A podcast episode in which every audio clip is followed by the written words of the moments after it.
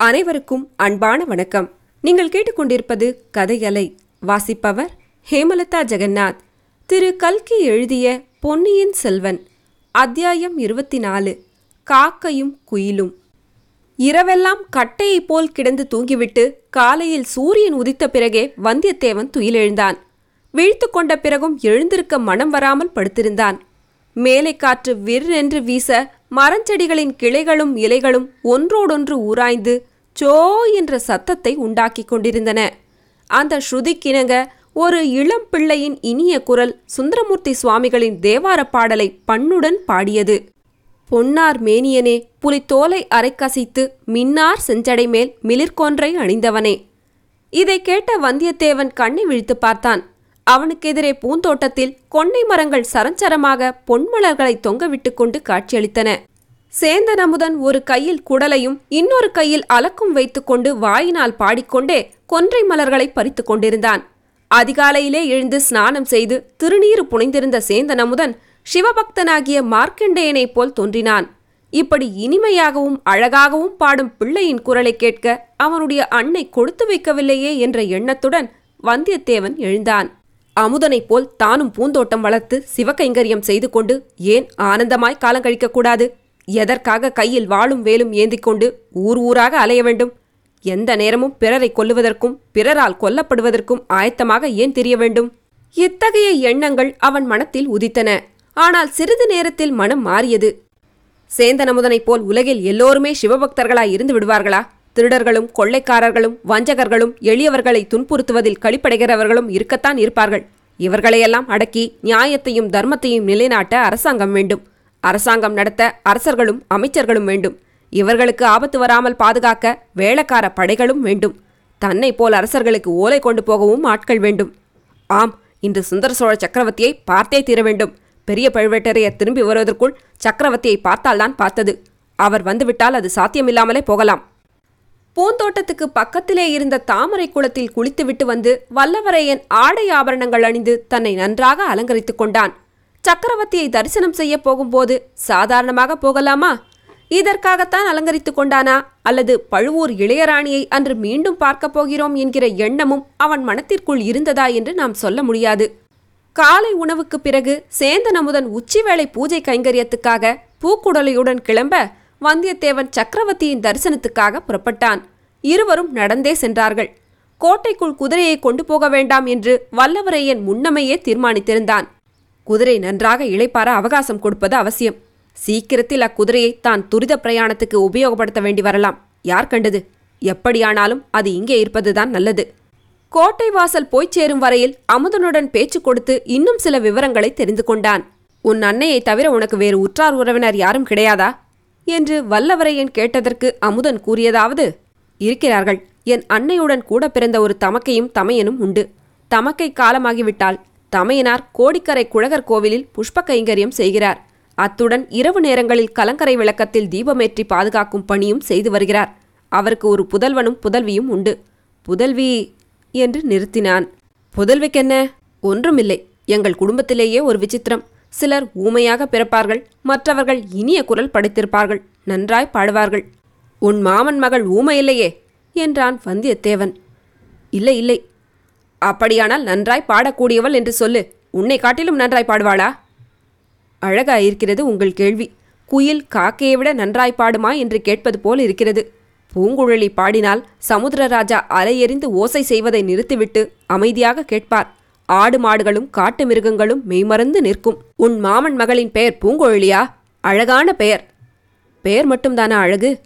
அவளும் அழகியாகத்தான் இருக்க வேண்டும். இல்லாவிட்டால் நீ இவ்வளவு பரவசமடைவாயா? மானும் மயிலும் அவளிடம் அழகுக்கு பிச்சை கேட்க வேண்டும். ரதியும் இந்திராணியும் அவளைப் போல் அழகியாவதற்கு பல ஜென்மங்கள் தவம் செய்ய வேண்டும். சேந்தன் அமுதனுடைய உள்ளம் சிவபக்தியிலே பூரணமாக ஈடுபடவில்லை என்பதை வல்லவரையன் கண்டுகொண்டான். அப்படியானால் உனக்கு தகுந்த மணப்பெண் என்று சொல்லு. மாமன் மகளாகையால் முறைப்பெண்ணும் கூடத்தானே? கல்யாணம் எப்போது? என்று கேட்டான் வந்தியத்தேவன். எனக்கு தகுந்தவள் என்று ஒரு நாளும் சொல்ல மாட்டேன். நான் அவளுக்கு எவ்விதத்திலும் தகுதி இல்லாதவன். பழைய நாட்களைப் போல பூங்குழலிக்கு சுயம்வரம் வைத்தால் ஐம்பத்தாறு தேசத்து ராஜாக்களும் வந்து போட்டி போடுவார்கள். தமயந்தியை மணந்து கொள்வதற்கு வானுலகத்திலிருந்து தேவர்கள் வந்தது போல் வந்தாலும் வருவார்கள். ஆனால் இந்த கலியுகத்தில் அவ்விதமெல்லாம் ஒருவேளை நடவாது. அப்படியானால் உன்னை மணந்து கொள்ள அவள் விரும்பினாலும் நீ மறுத்து விடுவாய் என்று சொல்லு. நன்றாயிருக்கிறது. இறைவன் முன்னால் தோன்றி நீ சுந்தரமூர்த்தியைப் போல் இந்த உடம்போடு கைலாசத்துக்கு வருகிறாயா? அல்லது பூலோகத்திலிருந்து பூங்கொழியுடன் வாழ்கிறாயா? என்று கேட்டால் பூங்கொழியுடன் வாழ்கிறேன் என்றுதான் சொல்லுவேன். ஆனால் நான் சொல்லி என்ன பயன்? ஏன் பயனில்லை? உனக்கு சம்மதமாயிருக்கும்போது அநேகமாக கல்யாணம் ஆனது போலத்தானே? எல்லாரும் பெண்களை கேட்டுக்கொண்டுதானா கல்யாணம் செய்கிறார்கள்? உதாரணத்துக்கு பெரிய பழுவேட்டரையர் அறுபத்தைந்து வயதுக்கு மேல் கல்யாணம் செய்து கொண்டிருக்கிறாரே. அந்த ராணியின் சம்மதத்தின் பேரிலா திருமணம் நடந்திருக்கும்? அண்ணா அது பெரிய இடத்து சமாச்சாரம். நாம் ஏன் அதை பற்றி பேச வேண்டும்? முக்கியமாக உங்களுக்கு எச்சரிக்கை செய்கிறேன். நீங்கள் கோட்டைக்குள் போகிறீர்கள். கோட்டைக்குள் பழுவேட்டரையர்களைப் பற்றி எதுவும் பேச வேண்டாம். பேசினால் ஆபத்து வரும். ஏது தம்பி ஒரேடியாக பயமுறுத்துகிறாயே? உண்மையைத்தான் சொல்கிறேன். மெய்யாக இரண்டு பழுவேட்டரையர்களும் இப்போது சோழ சாம்ராஜ்யத்தை ஆளுகிறார்கள். அவர்களுடைய அதிகாரத்துக்கு மிஞ்சி அதிகாரம் வேறு கிடையாது. சக்கரவர்த்திக்கு கூடவா அவர்களை விட அதிகாரம் இல்லை சக்கரவர்த்தி நோய்வாய்ப்பட்டு கிடக்கிறார். பழுவூர்க்காரர்கள் போட்ட கோட்டை அவர் தாண்டுவதில்லை என்று ஜனங்கள் சொல்லுகிறார்கள். அவருடைய சொந்த புதல்வர்களுடைய பேச்சு கூட காதில் ஏறுவதில்லை என்கிறார்கள். அப்படியா சமாச்சாரம். பழுவேட்டரையர்களுடைய செல்வாக்கு அபாரமாய்த்தான் இருக்க வேண்டும். இரண்டு வருஷத்துக்கு முன்னால் அவர்களுக்கு இத்தனை செல்வாக்கு இல்லை அல்லவா? இல்லை. அதிலும் சக்கரவர்த்தி தஞ்சைக்கு வந்த பிறகு பழுவேட்டரையர்களுடைய அதிகாரம் எல்லை இல்லாமல் போய்விட்டது. அவர்களை தட்டி பேசுவதற்கே யாரும் கிடையாது. அனிருத்த பிரம்மராயர் கூட வெறுப்படைந்துதான் பாண்டிய நாட்டுக்கு போய்விட்டார் என்று கேள்வி. பழையாறையிலிருந்து சக்கரவர்த்தி தஞ்சாவூருக்கு எதற்காக வந்தார்? உனக்கு தெரியுமா தம்பி? நான் கேள்விப்பட்டதை சொல்லுகிறேன். மூன்று வருஷத்துக்கு முந்தி வீரபாண்டியன் போரில் மாண்டான். அச்சமயம் சோழர் படைகள் பாண்டிய நாட்டில் சில கொடூரங்களை செய்ததாக கேள்வி. யுத்தம் என்றால் அப்படித்தானே? மதுரை சோழராஜ்யத்துக்கு உட்பட்டுவிட்டது. ஆனால் வீரபாண்டியனுக்கு அந்தரங்கமான சிலர் எப்படியாவது பழிக்கு பழி வாங்குவதென்று சபதம் எடுத்துக்கொண்டு சதி செய்கிறார்களாம். பழையாறையில் மன்னர் இருந்தால் அவர்களை பாதுகாக்க முடியாது என்றுதான் அவரை பழுவேட்டரையர்கள் தஞ்சைக்கு அழைத்து வந்துவிட்டார்கள் இங்கே கோட்டையும் வலி உள்ளது கட்டுக்காவலும் அதிகம். அதோடு சக்கரவர்த்தியின் உடம்பு நலத்துக்கும் பழையாறையை காட்டிலும் தஞ்சாவூர் நல்லது என்று வைத்தியர்கள் சொன்னார்கள். சுந்தர சோழரின் உடம்பை பற்றி எல்லோரும் சொல்லுகிறார்கள். ஆனால் என்ன நோய் என்று மட்டும் யாருக்கும் தெரிவதில்லை. தெரியாமல் என்ன? சக்கரவர்த்திக்கு பக்கவாதம் வந்து இரண்டு கால்களும் சுவாதீனம் இல்லாமல் போய்விட்டன. அடடா! அதனால் அவரால் நடக்கவே முடிவதில்லையோ? நடக்க முடியாது. யானை அல்லது குதிரை மீது ஏறவும் முடியாது. படுத்த படுக்கைதான். பல்லக்கில் ஏற்றி இடத்துக்கிடம் கொண்டு போனால்தான் போகலாம். அதிலும் வேதனை அதிகம். ஆகையால் சக்கரவர்த்தி அரண்மனையை விட்டு வெளிக்கிளம்புவதே இல்லை. சில காலமாக சித்தம் அவ்வளவு சுவாதீனத்தில் இல்லை என்றும் சொல்கிறார்கள். ஆஹா என்ன பரிதாபம்! பரிதாபம் என்று கூட சொல்லக்கூடாதண்ணா. அதுவும் ராஜநிந்தனை என்று சொல்லி பழுவேட்டரையர்கள் தண்டனை விதிப்பார்கள். பழுவேட்டரையர் பழுவேட்டரையர்! எங்கே யாரிடம் பேசினாலும் பழுவேட்டரையர்களைப் பற்றியே பேச்சு. அவர்கள் எவ்வளவு பராக்கிரமசாலிகளாய் இருந்தால்தான் என்ன?